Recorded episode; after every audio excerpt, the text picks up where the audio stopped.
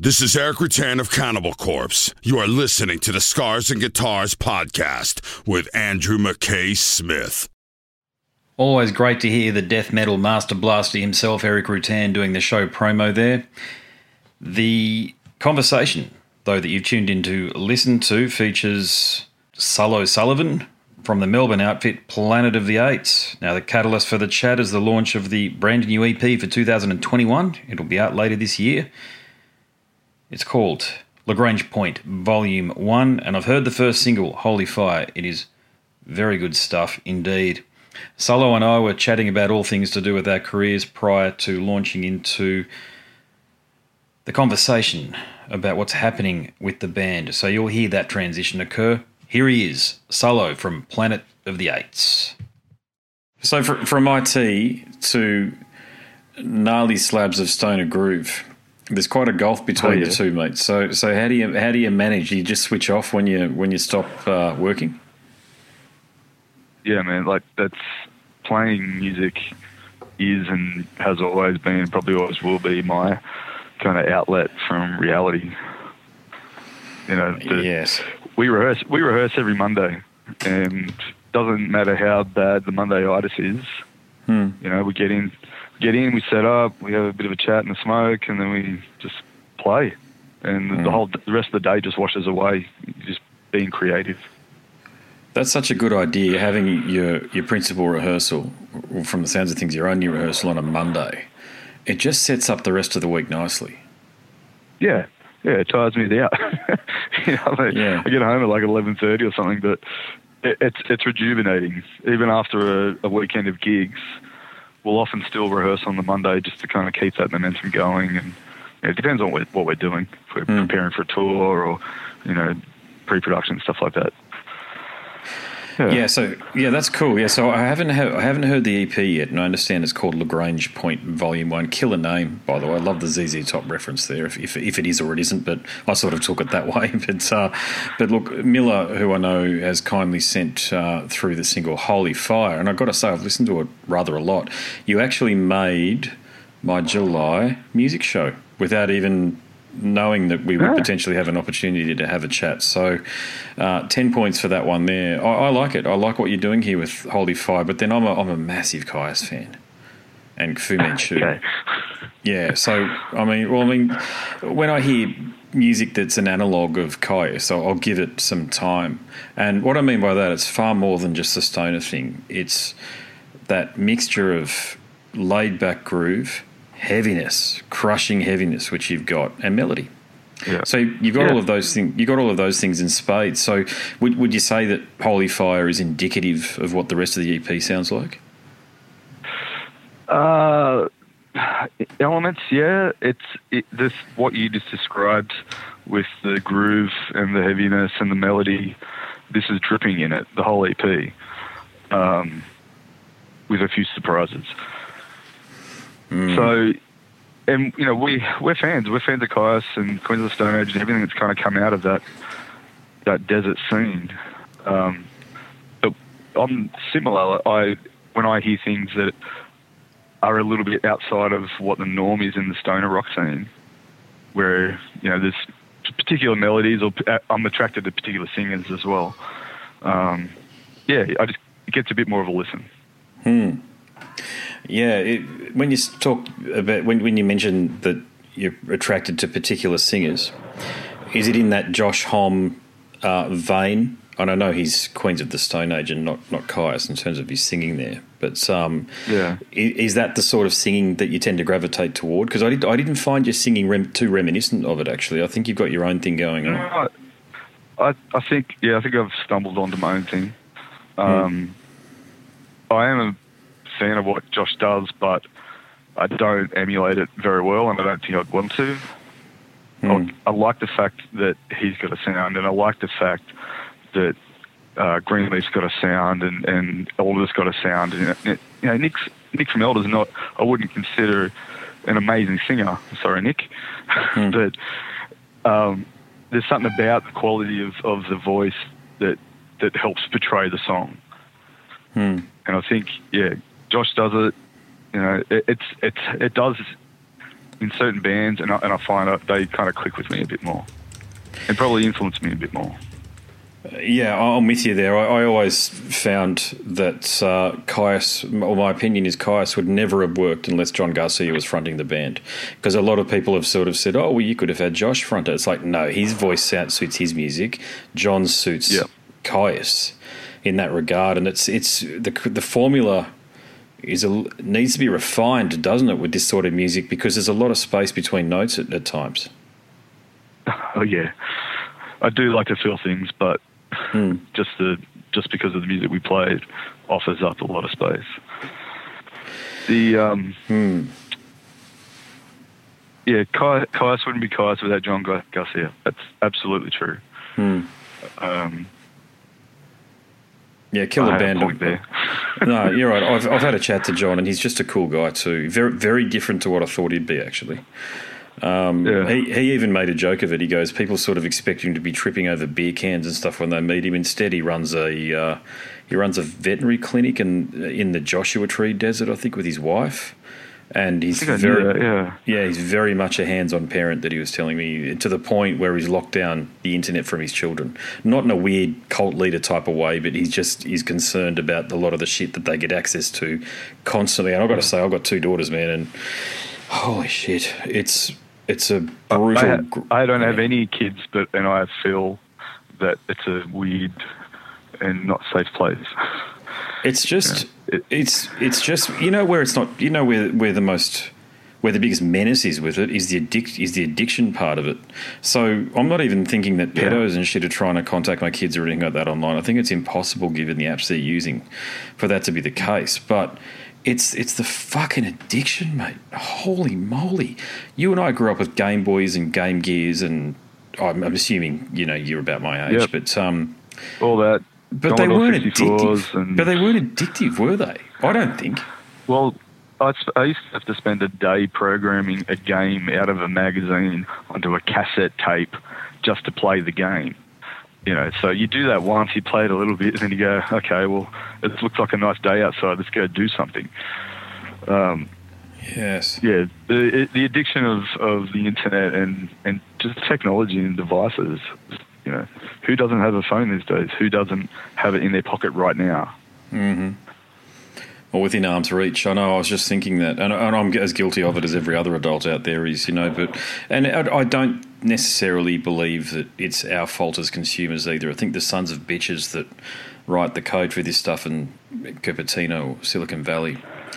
They know what they're doing, man. They've made that as addictive as it possibly can be. Well, there's a whole industry in um, engagement. So yeah, of Yeah. course.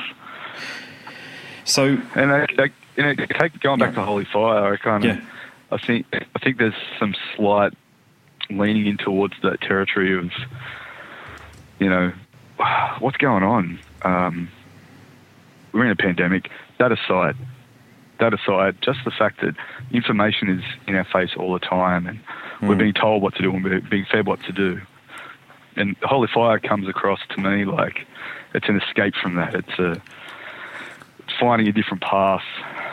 And for Death by Carrot, who who performs that song with us, KC, that's their life. They're out on the road right now, doing as many shows as they can, while the borders are still, while some borders are still open. oh, we're going Um, back in, aren't we? Yeah, yeah. Unfortunately, but yeah, Yeah. they're out. They're out on the road now, are they? Yeah, they're they're in. I think they're in South Australia, um, maybe in WA by now. So, p- pandemic aside, their their goal is to be out on the road and bringing bringing riffs and stories to the people all over Australia. And that's their escape from the noise and the you know all that w- that we we kind of throw into internet communication these days. Yeah, nice work. Yeah, yeah, that's nice. Yeah, getting out on the road, bringing the music to the people. I've made this point so many times; it's almost redundant now on the podcast. But um, heavy music, like what you're doing here, you know, it's it's our it's for people like you and I playing live. It's the fire pit, isn't it? Going back to our tribal roots, if you like. It's how we reconnect with who we are spiritually. And without it, and I think this is what's happened through the pandemic.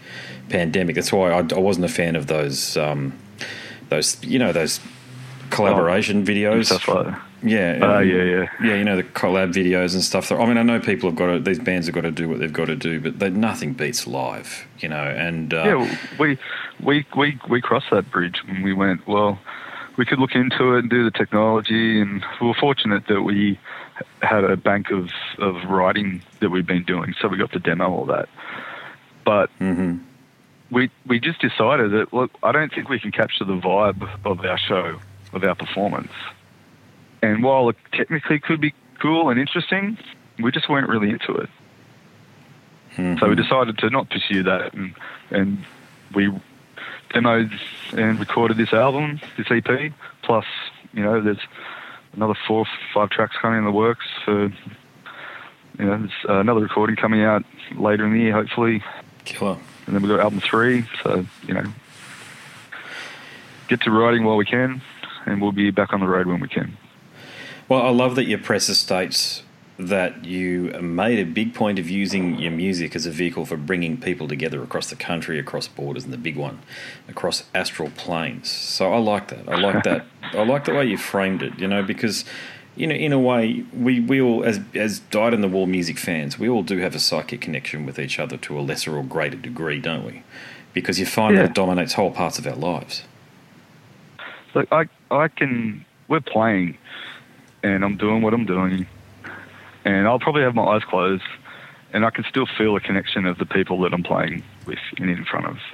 Mhm. You know, there's there's an energy that, that we create, and is bounced back off the people that that uh, that we're entertaining because you know, we're entertainers. Mm.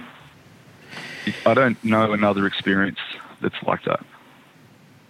No, I don't either. I can't think of anything else that connects people the way that music does in terms of uh, uh, a cultural thing, something that's brought about through Yeah. the use of art, if you like. Uh, nothing is like music. It's just the thing that we all seem to have in common. And, and I've made this point a lot too. I've featured some bands, black and death metal bands from Saudi Arabia on the show.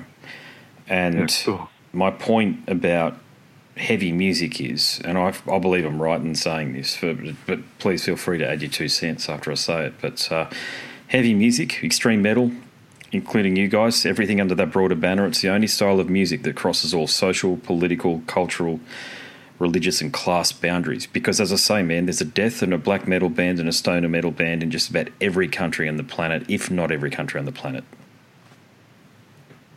That's absolutely true.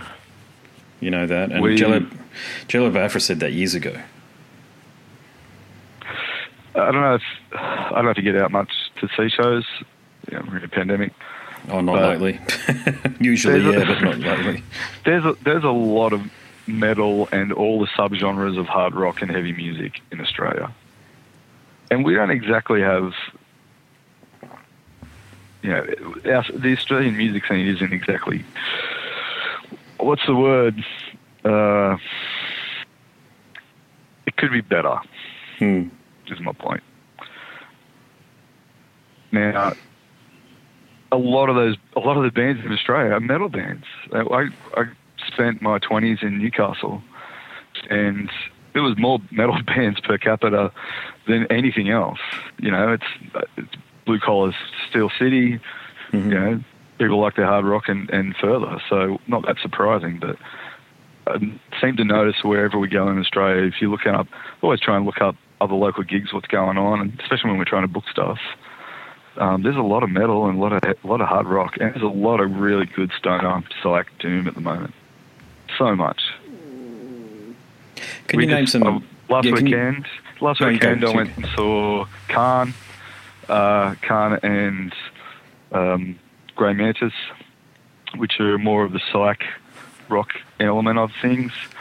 Um, but you know, a couple of weeks ago we played down at the Bendigo with uh, Full Tone Generator and Mother Slug. You know, we've got Desert Through to Doom, and they're all great bands. And right now, they're pulling crowds because people want to go out. Hmm. You know, if we can, we want to go see music. So that's cool. Have you guys played the the festival that happens in Alice Springs? I can't remember the name of it. I think it was it. what's it called? Blacken or something? Blacken. That's the one. Yeah, yeah.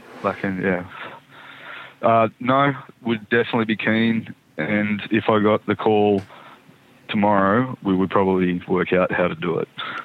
Um, we're very much keen to do some outdoor festivals. We've been, we've been speaking to um, just the local bands in, in the scene down here about trying to find the paddock, you know, get out of town. Yeah. Just set up for the weekend, get a generator, you know, no bullshit, just music and nature. yeah, that'd, be, that'd nice. be nice. Yeah, that's killer. Well, I was just thinking at Blackened, I mean, no other band that I'm aware of in Australia could go on just as the sun sets and the stars appear. And there's that red, red teal, it's, you know, that, that deep red that's yeah. in the outback from the sun. And then you guys go on stage. I mean, that's, that'd just be glorious.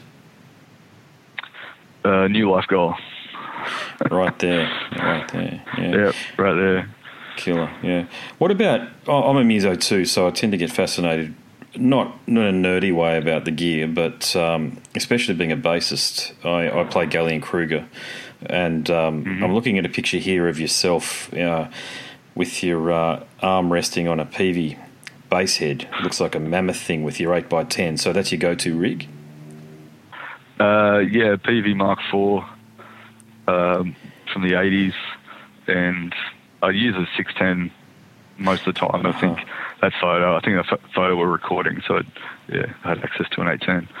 Mm-hmm. Um, only because it just doesn't fit in the car with uh, with all the drums and everything else. Once I get a van, that, will be a different story. That's when the 810's coming in. Um, but yeah, that that Peavey Mark IV is it's a cheap amp. Like I think I got it in a 15 inch box for like three four hundred dollars, hmm. and it's indestructible, and it breaks up nice. Like the I run pretty hot. I run a like a I don't know 12 13 dB boost um, off my board into the amp, and it just soaks wow. it up. Is that right? 12 or 13 decibel boost. Wow. Yeah, that's how you get you the distortion you know, you talk about breaking up, but the but that's how you get that grit that you've got. Yeah, yeah, we're a three piece. Yeah, and I've played in a few three pieces in my time, and you got to push the mids and you got to be gravelly, so that when the guitar rhythm guitar drops out, you've still got something to kind of hold on to. So, yeah. yeah. yeah. My sound just is variances of that. So you you you figured out what Jack Bruce understood fifty or sixty years ago, whenever it was, that more is more. oh, yeah, we've got a sticker that says uh, sometimes less is more, but more is always more. well, usually when I hear people say less is more, it's usually because they can't play this stuff, but you can play. I can hear that. So, how, how did you? Did your sound evolve, or is it one of those things where where you basically picked up the Peavey and you went, I like the sound of this. It's obviously solid state, which I think is always the best yeah. thing to go for with bass. Uh, look, you know, I go solid state because it's just easier for bass. For guitar, I wouldn't even consider it. Hmm. And I can't carry around a 40 kilo SVT head. I could, but you know, getting old. The um, the Peavey I'd, I'd heard and played it a couple of times throughout my life, and just never really. I don't know. I, I did about ten years as a guitarist solely, playing in a whole bunch of different bands. Hmm. Um, then I moved to Melbourne, and then kind of yeah, just got back into playing bass. Um, so my sound kind of developed a transitioning out of being a guitarist back into a bass player. That's where I started out. Um, so, you know, my first bass rig was my old 100 watt Vase, Australian made Bayer's hmm. valve head and a 410. And it did perfectly fine for a year. And I happened to have a bass because we I picked one up in the States or we were on tour there a couple of years ago. And, you know, um, pedals as far as that goes. I just had what I had. I had a couple of boosts and I had a, a fuzz and some. I've got more delays on my board than's probably necessary, but it's got its it's got its moments. Yes. When when you said you moved from, um, or did you move from say regional Victoria into Melbourne or elsewhere? Uh, I was uh, grew up in Cessnock, which is about 40 k's out of Newcastle. Mm-hmm. Um, so I did my up until my teens in Cessnock, teens through the late 20s in Newcastle, and then I moved down to Melbourne when I was about 28, I think, Just for music? 12 years ago. Uh, yeah, yeah. Well, it was a good time at, for me to move out of Newcastle at that point for a couple of different reasons. But I was on tour down here um, with the previous band, and we were just see, sitting at a pub in Fitzroy, some do- weird little dodgy bar called I think it was called Land Go Bar, and we're just having a good time and. Shit, why don't we move here? Like, what, what's holding, what's keeping us in? At the time, Newcastle and Sydney we were split up between those two two cities. Hmm. So it, it just always felt comfortable when we came down and played Melbourne. The crowds were always better. There was more going on. It just, yeah, it was what we needed at the time. So, yeah, I've been here what twelve, yeah, twelve years. I don't know. You're still a Knights fan though? Sorry, You're still still a Knights Knights? Yeah. uh, I don't have any kind of strong feelings towards NRL.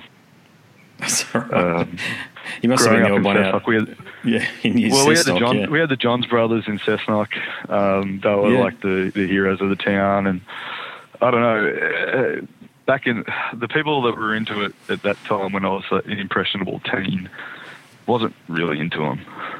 So I was kind of looking for other things. So footy and you know, at the time, footy and Guns N' Roses weren't my favourite thing. I've I've learnt to uh, I've learnt to enjoy both of them.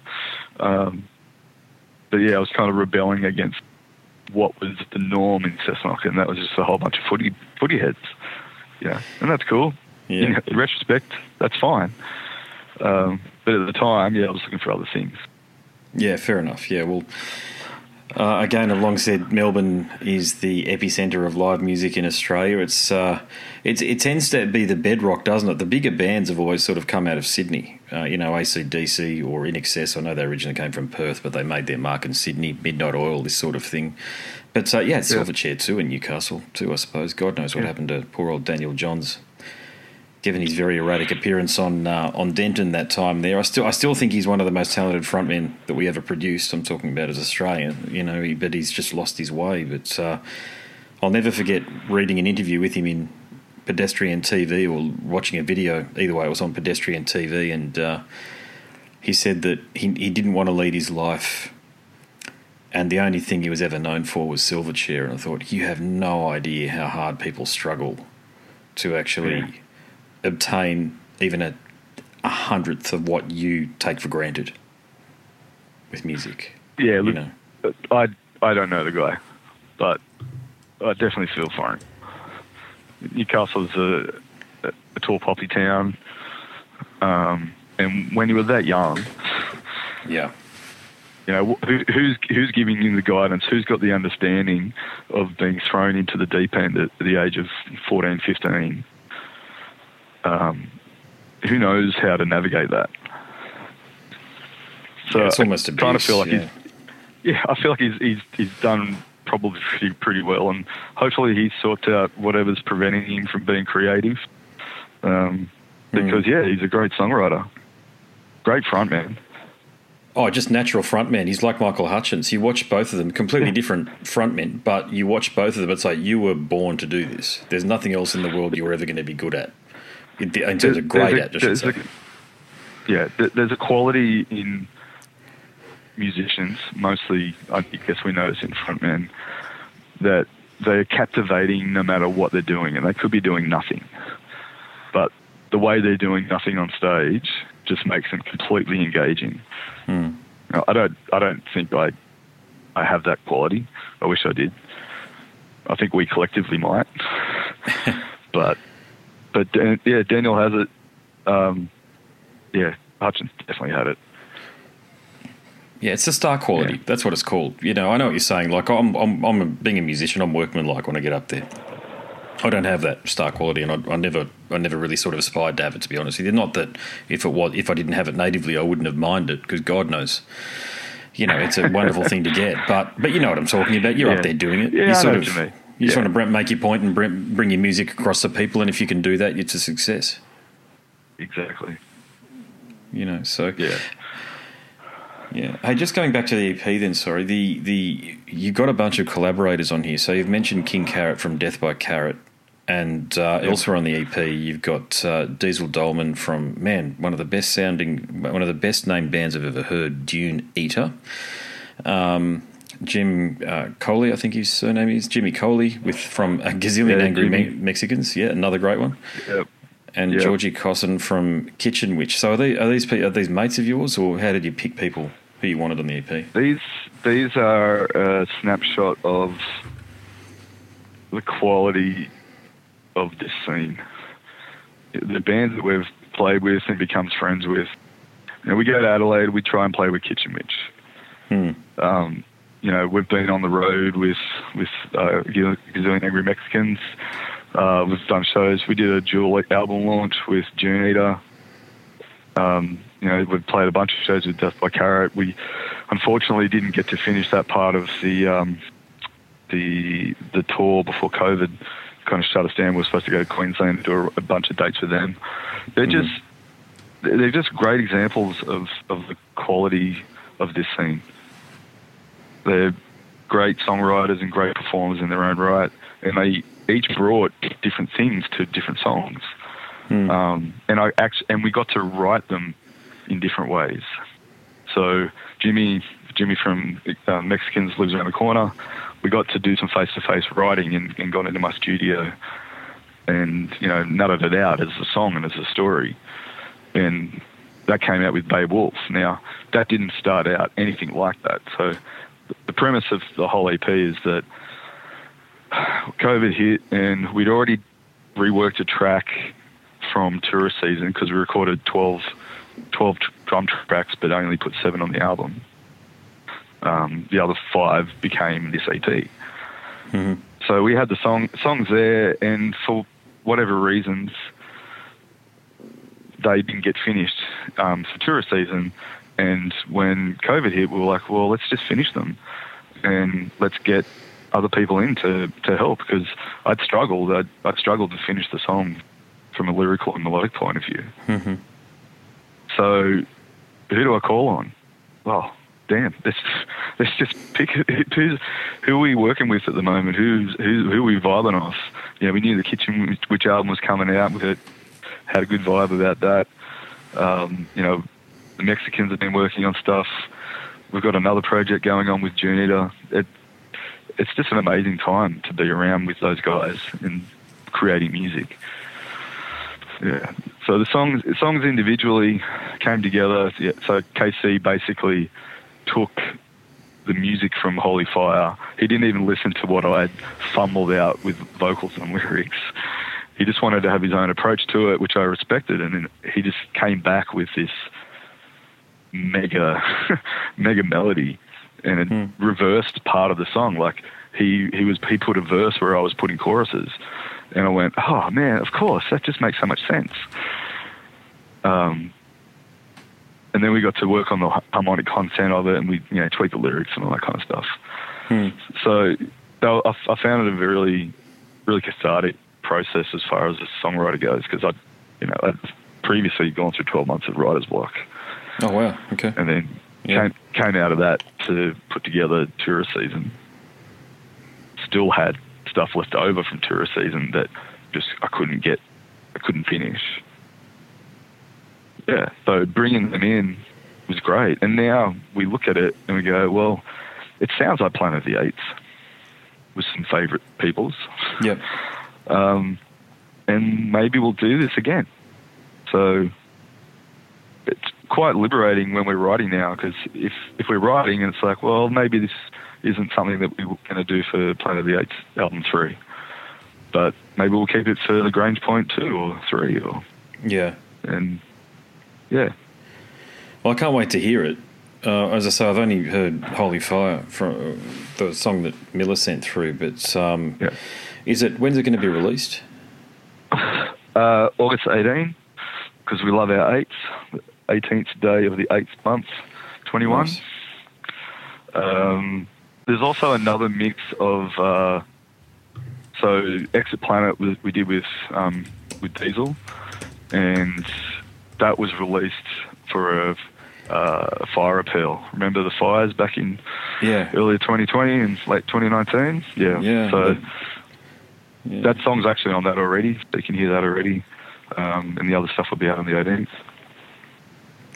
Well, look forward to it, man. Yeah, it's. Um, I like what you guys have got going on yourselves and Doctor Colossus. Actually, I had, I had a chat to John. John. Um, Jono is cool. Yeah. yeah. Well, there's just we're we're living through. I'm not one of those people, even though I'm 43. I'm not one of those people that thinks metal was better back in the day. I think it's better now. I got to say because I'm enjoying more bands now. I can tell you that.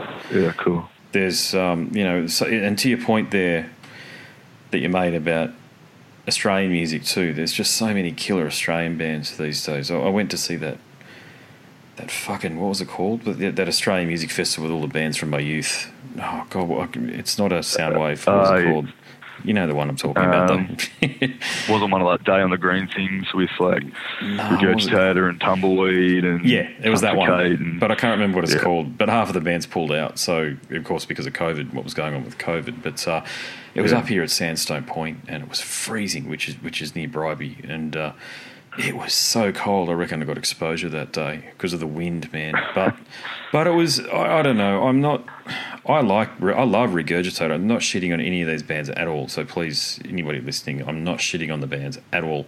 Spoken to Ben, Ben's a killer guy you know. Yep. Um, but let's get the new shit.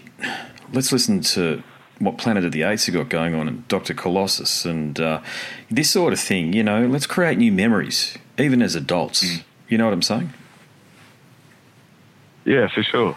Like, okay, couple of points in here. A, a lot of people that I meet at Planet of the Eights shows are into 90s Australian rock.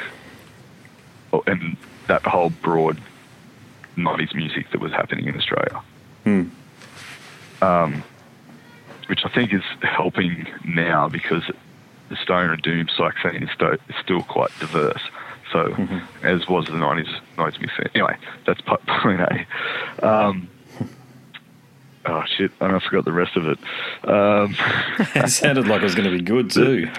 but yeah, good. but the w- yeah, the, one of my biggest kind of uh, uh, concerns of things that we could have done during COVID, because we're going to be looking back on this for quite some time ago. I probably should have got fitter. I probably should have done this. Yeah. Probably should have learned how to play guitar. Um, the Australian music scene had a great opportunity to go, cool, well, let's just become all inclusive. Let's max out our Australian quota. And, you know, who's going to be touring first? Australian bands or international bands? Hmm. So let's get in now, promote Australian music. Let's don't, do a music month, let's do it a music year. COVID 2021 22. Let's see out the rest of this by increasing the Australian quota across the board so that we can create that scene, so we can create that vibe, and we can be doing not nostalgia shows, we can be doing full on rock and roll festivals with Australian content. Mm-hmm. And maybe we'll get some international in. I. I kind of feel like that could have happened. Somebody, somebody, obviously not me, because I'm just an ideas man. I don't have, I don't have enough to get up and go. But you know, somebody could have made that decision. Yeah, you know, I, d- I do think Dicey's putting on some great stuff. I just haven't been just with kids and stuff. I haven't been able to get out. Just you know, working and all the all the usual stuff is what I'm saying. Um, but Yeah. to your point, if it's a little, if there's a little bit more of it, that's that's probably what we need. I, I would love to. This sort of mean. People sort of they're very backward looking about things. Oh, it's better back in the day. It's like, well, we weren't around back in the day, in the late seventies and early eighties when you know Mondo Rock were playing and stuff. Like I love Mondo Rock now, and I've played this stuff a million times, but like I can go and watch YouTube if I want the old golden oldies experience, but I want I want to Yeah. like your point there, like these um, dead of winter festivals. But imagine if there was one every two weeks, and I don't know whether it's overkill, but getting people out of their living rooms and communicating again away from phones, and Yep. forming bands at shows. This sort of stuff, you know. Like I, I, I remember, I remember I met a guy. I didn't join the band, but I met a guy at a Mr. Bungle show. I know it's an Australian band, but the point is, I met him at a show, and we got talking. It turned out he's a guitarist and I'm a bassist, and he invited me along to have a jam with him. And we did it, we just didn't have a lot in common musically, so it sort of didn't happen. But you know, you got to meet a dozen people like that before you find someone that, yeah, you get along very well, but also too, you've got chemistry within a room, within a rehearsal room, and that's a good place to be able to do it rather than online. But we're a digital society these days. It's part of my bit of an, a lament, I suppose, that I've just sort of said there. But yeah, man, imagine that every No, man, fortnight. I get Yeah. it. I get it. We, you know, we we've been lucky down here that we've been able to play a couple of shows this year, Hmm. and playing's been great, and the crowds have been great. But also hanging out with other musos talking shit, that's been pretty good too. And Hmm. I'm not saying I've started a new band, but we banter around a lot of ideas, and uh, yeah, you can't you can't get that out of music classifieds and yeah. No, no, that can't. Yeah, More, more music sounds good. Don't think it can be bad. Very, very true, my man. So, mate, just to wrap things up, can you tell people whereabouts they can go first and foremost to purchase your shit because that's very important so to support you guys by parting with their hard earned and receiving a product in return, and also your socials presence. Yep. So the ethical consumption of our music can be uh, done through Bandcamp. Uh, we have T-shirts and vinyl, and the album will be available uh, to purchase through there digitally. Uh, we will be pressing it to vinyl. Uh, that'll the lead time on that is quite long at the moment. Um, that'll be out before the end of the year. And then it'll be out on all streaming services that you can possibly think of, as far as I can tell. Um, iTunes, uh, Spotify, Deezer out of, the, out of Europe. Uh, it's a lot easier to reach people that way these days. But yeah, if you don't want to just stream it, you can also buy it. Yeah. Buying is best for underground bands. If you want to listen to, you know, the golden oldies, as I said, by all means, Spotify, Apple Music, and Deezer or whatever else there might be out there. But uh, bands like yourself, I think, you know, it's it's. I don't look at it as charity at all. I just think it's nice to support you guys by way of buying a T-shirt because you do have killer art too, by the way. Congratulations on that front, Yeah. And uh, and and supporting you via if you've got cassettes or vinyl or, or CDs, you know, whatever it is that can sort of keep you guys going and keep you keep you in business. I encourage Yeah. everybody out there to do We- that.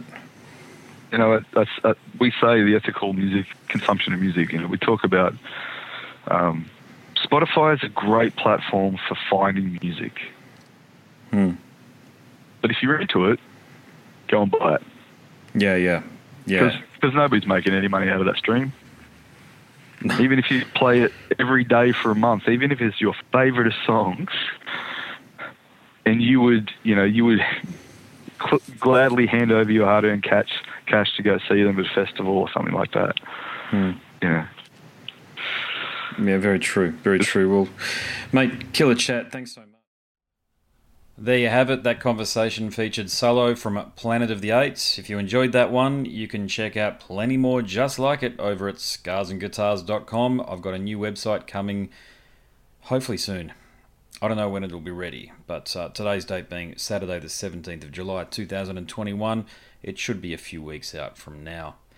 My name's Andrew Mackay Smith, and I'm the host of the Scars and Guitars podcast. I'd appreciate it if you could like, subscribe, share, and all that usual bullshit. In truth, it does help. I don't like saying it because it sounds like spam, but you know, we've got to try and beat these social media algorithms, or at least work within the the fucking things and try to spread the word about conversations with people like Solo and uh, so many of the other leading lights in extreme metal, heavy metal, rock music, and beyond. Again, my name's Andrew Mackay Smith, and I'm the host of the Scars and Guitars podcast series. Thanks so much for tuning in.